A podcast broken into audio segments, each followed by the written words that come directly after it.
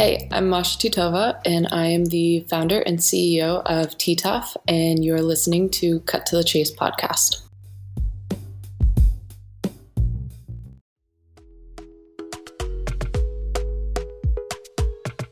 Stepping out beyond boundaries takes courage and the ability to dream. We are excited to share our new audio podcast called Cut to the Chase. The structure of this podcast embodies open dialogue with friends, family, and professional colleagues, talking about things that impact our ability to thrive. We hope that you will join our unscripted, unbridled podcast.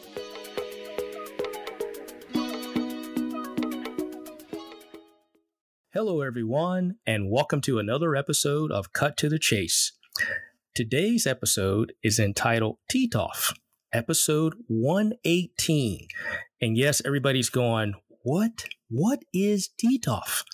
Well, guys, I'm going to tell you, I had no idea what TITOV was either, you know, but I did some research and I ran across something so phenomenal, so spectacular. And I'll be honest with you, I am so delighted and so so much joy to have this individual, this young lady on the program today to really talk about her business and really kind of help get her business out there to our listening audience and really help spread the word about TITOV, which I think is a phenomenal business, particularly if, you know, and I'm, I'm not going to give any hints yet. I'm going to I'm going to wait. I'm going to let all the guys that listen to my podcast wait because I think it's pretty spectacular. So today our featured guest is a fashion designer. She's a founder and creative director of TITOV, where she was born in Boston, raised in Moscow, and consulted in LA. Now, holy bejeebus. I mean, she's gone across the pond and across the country to capture all of this experience that she has. And so, after working for Kanye West, as a production manager at Yeezy and at BCBG, she took on a leap to move back to Boston, where she officially launched TITOV in 2019. Now, I'm going to pause right there for a second because, like I said, she came across the pond and went across the United States and gained fashion designing experience. She gained production management experience. She worked for some of the big names in Hollywood. But as we all know, good business leaders create a vision. They articulate their vision, their vision passionately and own that vision with conviction and relentless drive to complete it. Well, our featured guest today is motivated and wanted by every woman to feel, to have something that they put onto their bodies that basically make them feel like it was specially made for them. Now, she's been the member of Rebecca Minkoff's Female Founder Collective and also has been featured in the Boston Globe and NBC. As a first generation T- uh, Titov born in Russian immigrant, she also learned about what it takes to truly hustle. And for the past years, she's been building. Now, I'm going to say this, guys and ladies, for the past several years, she has been building a luxury lingerie company.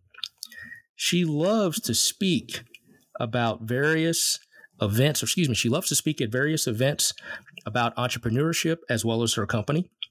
TITOV has been featured, like I said before, in the Boston Globe, NBC, Ella Magazine, Boston Magazine, Boston.com. It's hosted um, a lot of collaborations and has been featured in the Milan, Italy during Fashion Week and virtual events supporting a great cause. And without further ado, I would like to introduce the lady behind this upcoming brand, the lady behind this trend of making women feel good. And obviously, for the guys out there making your woman look really good, here she is, Masha. how are you doing today? Do you have any opening remarks? uh, I don't even know where to start. Just wow, what an incredible introduction that was. I I was listening to it and I'm like, is that really about me? Really? I feel like you did such an amazing job with that. Well, thank you, thank you, thank you. I mean, it's it's important that uh, you know here at Cut to the Chase, we make everybody feel like they're part of the family. You know, we reached out to you because you're doing great things.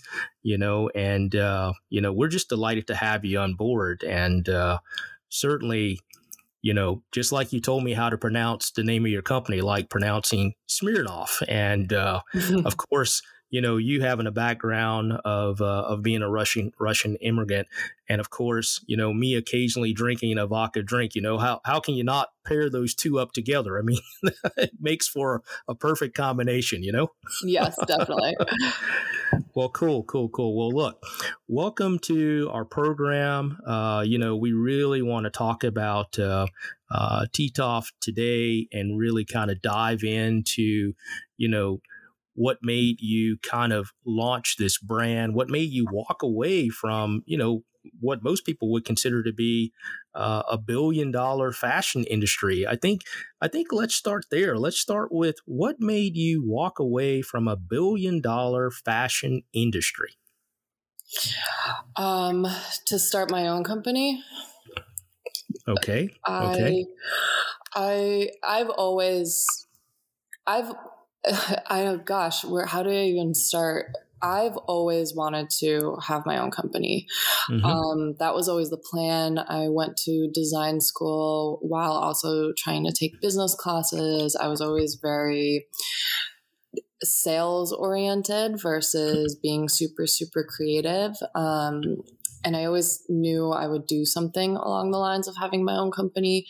And being a good mentee, I tried to listen to anyone who would give me advice, and everyone always said, "Go work, work for someone else, mm-hmm. learn other people's mistakes, and learn what they're doing well." And I, that's exactly what I did. So that's why I moved out to Los Angeles and worked for a number of different companies. And after a few years, I decided it was time to kind of finally put roots into my own business and I moved back to Boston. Yeah, yeah. So out in while you're out in LA, I mean, you know, obviously, you know, from some of the commentary that we were able to pick up uh, about your background and and and who some of the you know world renowned stars that you've worked for, you know, as it relates to the Yeezy brand as well as the uh, BCBG, you know, you were cast as being a part of the production manager. So, production manager meaning that did you handle all apparel as it came through the line, or did you oversee design and creative directory? What what was what was kind of your role and responsibilities, um, you know, with with those different organizations? Yeah, so I did a lot of product development and managing the uh, production. So we had quite a large collection and we had manufacturers in various countries and I overlooked um, full categories and then helped with uh, various other categories. So, for instance, we had a manufacturer in Asia and I fully overlooked that process most of domestic production I also handled. And then we had a team handling a lot of Italy production. And whenever they needed help, I would tag on to that as well. Mm-hmm, mm-hmm. So, you know, starting a business, you know, particularly in the fashion uh, world, takes, you know, a tremendous amount of who you know, tremendous amount of capital, a tremendous amount of just sheer guts and passion and determination. But you went on to start TITOV in a circumstance where, as I understand it, you took on no investment dollars. Is Correct. that a true fact? Yes. Only my, basically my life savings. Right, right. And so the reasoning behind taking on no investment dollars was because, you know, in most cases, people find that going through that arduous capital raise process is a very laborious um, type of uh, you know microscope um, process.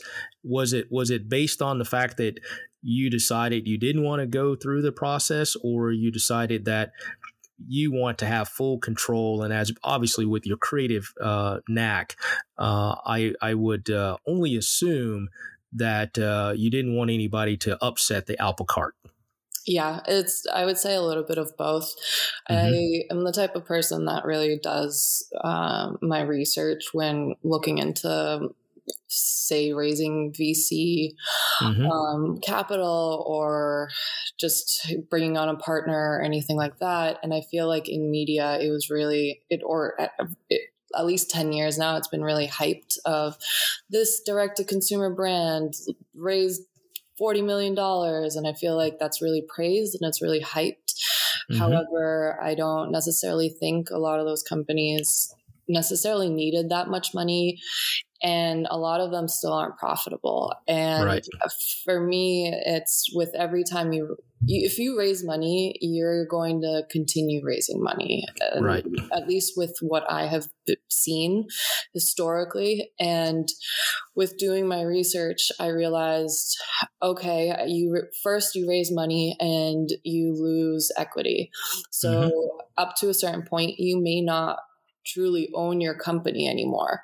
Right. Um, looking high level reasons why I decided to build a company like why did i want to do this what mm-hmm. was it about having a business that spoke to me and that was having something that was my own and not having if i if i lost a thousand dollars because of a shipping mistake that was my thousand dollars that i knew no one was going to mm-hmm. be mad at me for losing money it was my money it's something i learned on it's something i'm able to grow from but i don't have that secondary stress of mm-hmm. oh my gosh I'm working for this company and I just messed up, or having that stress of don't mess up, don't mess up. Oh my gosh, these numbers, these production orders, these whatever, or say um, you do have a VC backed um, funding and you mess up, and that's someone else's money, and they're expecting you to give get that money back and right. that whole process too of all of these venture backed um, companies they want to see their profit back so mm-hmm. and they're they're wanting to see their profit back quickly so a lot of these companies are trying to be uh, bought out within five to seven years and for me i just I never saw my company being something that I'd want to let go of or sell in 5 mm-hmm. years. I just, I don't think it's a realistic. I don't think it's really sustainable to try to grow it just for the sake of growing. I mm-hmm. I realized just that I'd much rather be a slow and steady and profitable company and not be the biggest brand in the world and let it take 20 years to become the biggest brand in the world, but still own 100% of it, mm-hmm. still have like minimal stress from outside sources um, relating to money and yeah it's just there were many many reasons why i decided it wasn't it wasn't the path for me Sure, sure.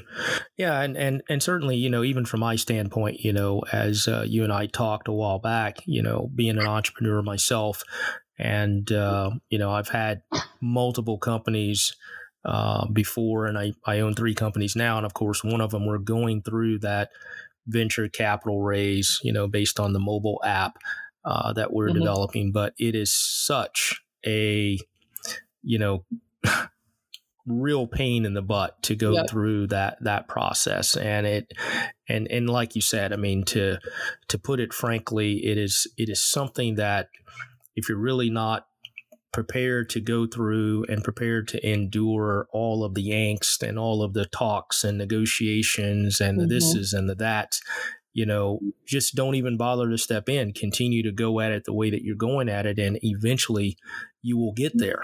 But sure. uh, but you know, uh, it it is it is hard. It is Yeah. it is very very hard. And, And so it's, it's not. Uh, sorry, it's the other thing is it's not a light decision either. I feel like Mhm. it truly is. It's a almost like a marriage. Like you have to understand each other, be Right. open with each other, and sign a contract that honestly could potentially be even harder than getting a divorce. That's so right.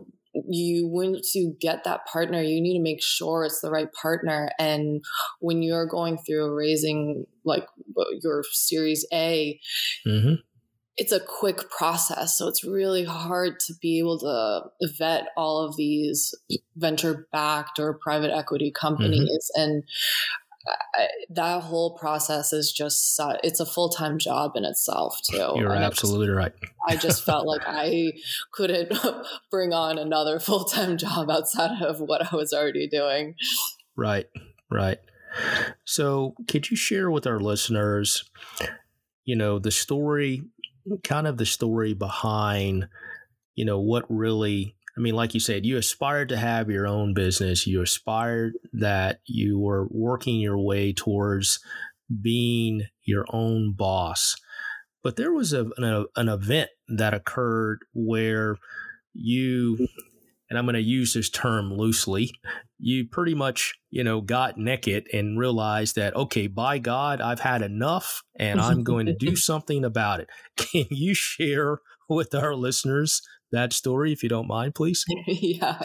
um, so, um, while I was living in Los Angeles, I kind of in the back of my head, I was always, oh, I, I want to, I want a fashion company. But uh, being the way that I am, I was always like, well, I'm not going to make another t-shirt company. No one needs another t-shirt. Um, I love outerwear.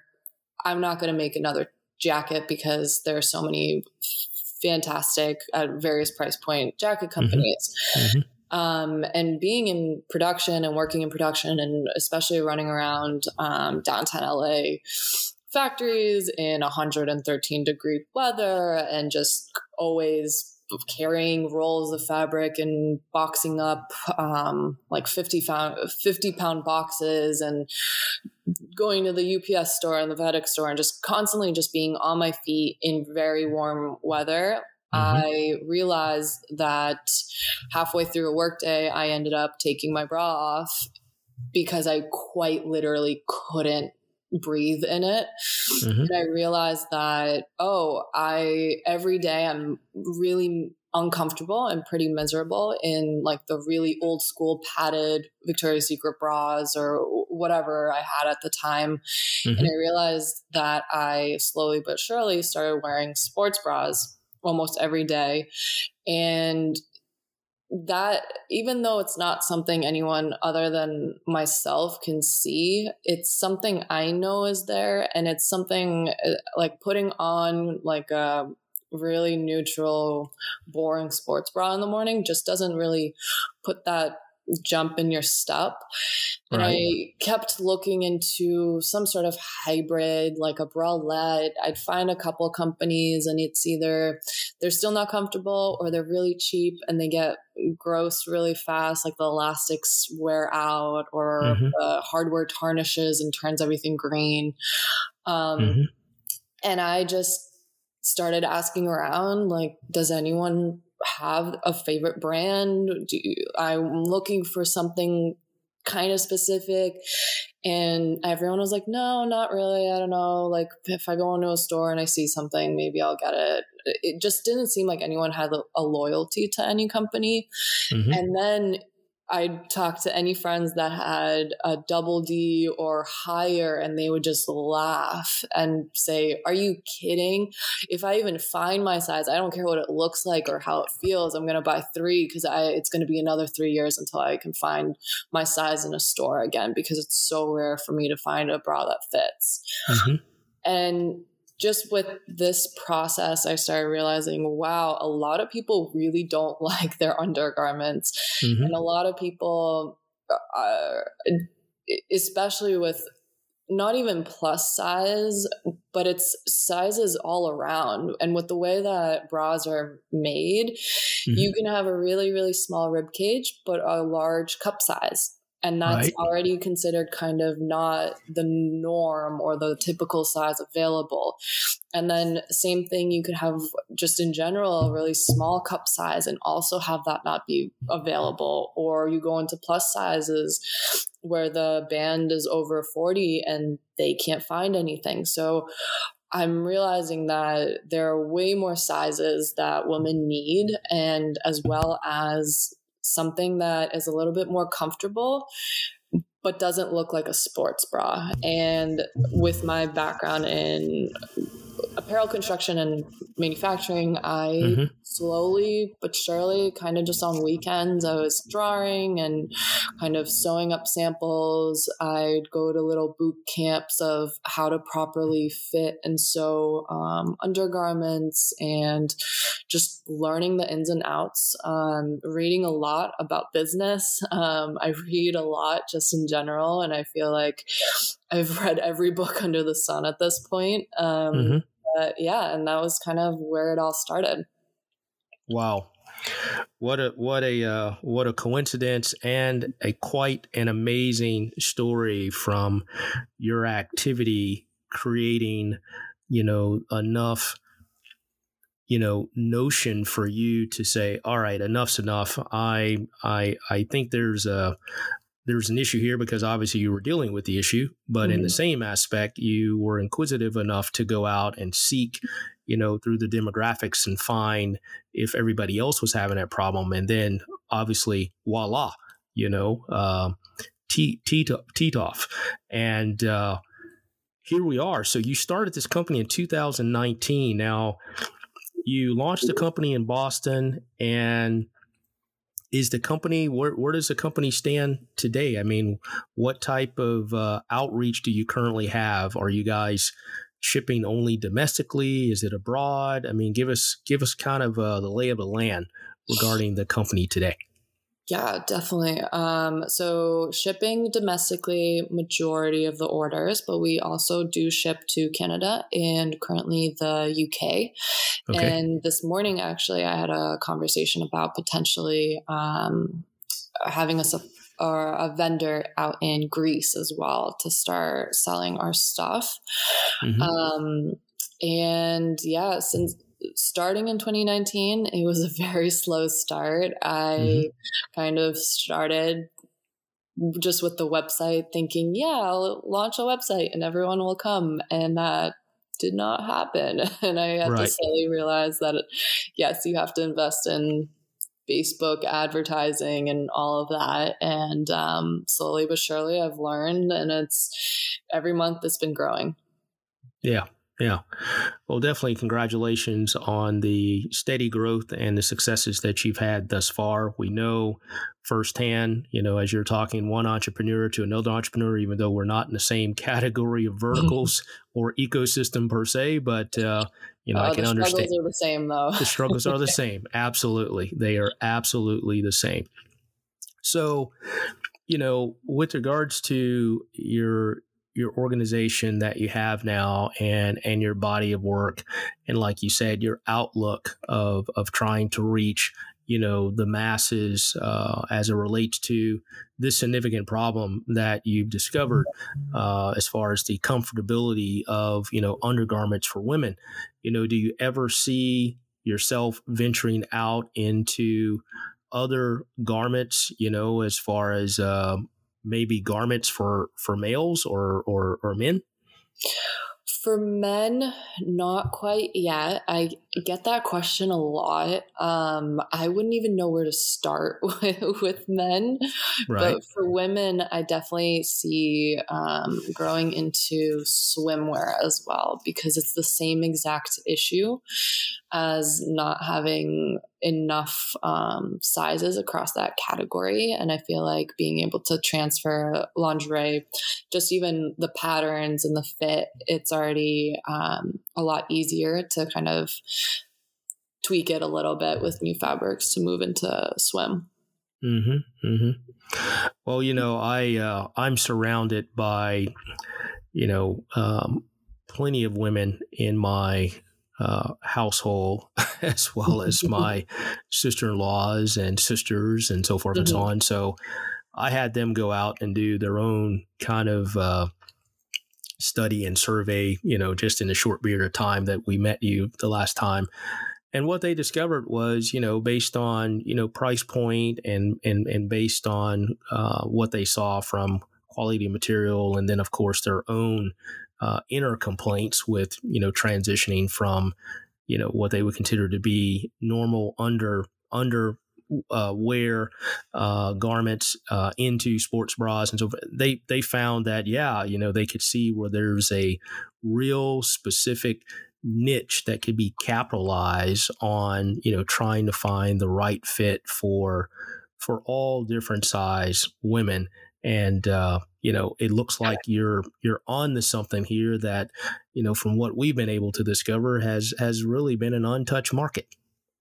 Yeah, the, I mean, every time I look into it more and more, you'll find a brand that for a bralette, so if it doesn't have underwire, they may have a lot of sizes, but it comes back to that it's in black, it's in nude, it's in white, it's in like a blush pink, and it's not mm-hmm. very not very empowering, I guess. Um, mm-hmm. It's just like the basics that, like, oh, if you have a white dress shirt and you just want something that doesn't show through, yes, that's a great kind of piece to have in your wardrobe, but it's not mm-hmm. the one that you're gonna pull out when you want to feel special. Yeah. And then a lot of brands will have a lot of sizes in underwire, but then the moment it's a bralette, it's back to small, medium, and large. Sure. And I just, I really, really feel like there is a market for it and there is a space for it. And I also feel like there's there's enough people in the world for us to all have a space. Sure. Um, but yeah, I mean, uh, fingers crossed it it works out. Oh yeah. Yeah, it always does. I mean, small businesses have an amazing way to serve and leave their impact. And right now I think you're only at the cusp of leaving oh, yeah. your impact on the world and uh, you know, impacting a lot of women out there today. And so as we're almost out of time here, you know, there's a couple things that I want to make a point of before, you know, we get back to you providing us with the quality information of how to reach out to your website and all those other great things. You know, is the fact that, you know, from a quote that I that I read, it states making something people want includes making a company that people want to work for. And just by everything that you've described to us, regarding your thought process, your vision, and how you want to move your brand forward into the next century. You know, I think that's something that is that doesn't come very lightly. I mean, it's highly commendable that you've put forth the sacrifice and the willingness and the determination to go through the process and to put yourself in a position to where you can significantly be a game changer in this particular market of fashion.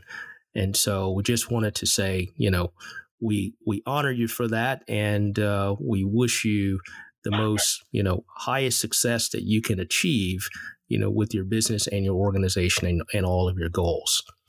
And so with that, we'd like to basically roll into final remarks and how do people reach out to find out about your company about your website? I mean what's the best way for people to to reach out if they're interested in your product line yes definitely so we're on basically every social media instagram tiktok you name it and it's mm-hmm. all the same handle for absolutely everything it is titov label um, so t-i-t-o-v label um, and it's the same thing, titovlabel.com and just everywhere across the board at titovlabel, and you can find us. Excellent, excellent, excellent, excellent. All right, so uh, you know we're we're at the juncture here of of wrapping up, and uh, just as soon as we wrap up, I've got a great idea for you for TITOV. I got a great idea for you. We'll we'll see if you uh, see if you hang on for the ride.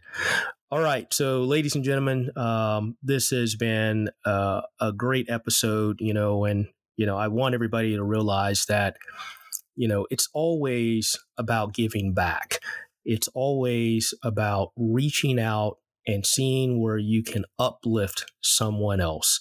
And so today, this episode was really dedicated from my heart to Masha and T- TITOV to uplift her and her organization and her business because, you know, it's not always about receiving. You know, we have to have that compassion. We have to have empathy. We have to be willing to unite and basically together try to make this world a better place. We've all started out at first base in our lives, whether or not we were born, whether or not we were adopted, or whether or not we came into this world by Martians, whatever the case may be. But, you know, we still have to try and show the best possible way to treat each other in a more harmonizing and thoughtful way. And so, this episode today, entitled TITOV, episode 118. This is your host, Gregory Proctor. Masha, thank you very much. And to everyone, bye bye. Have a wonderful day. Take care. Thank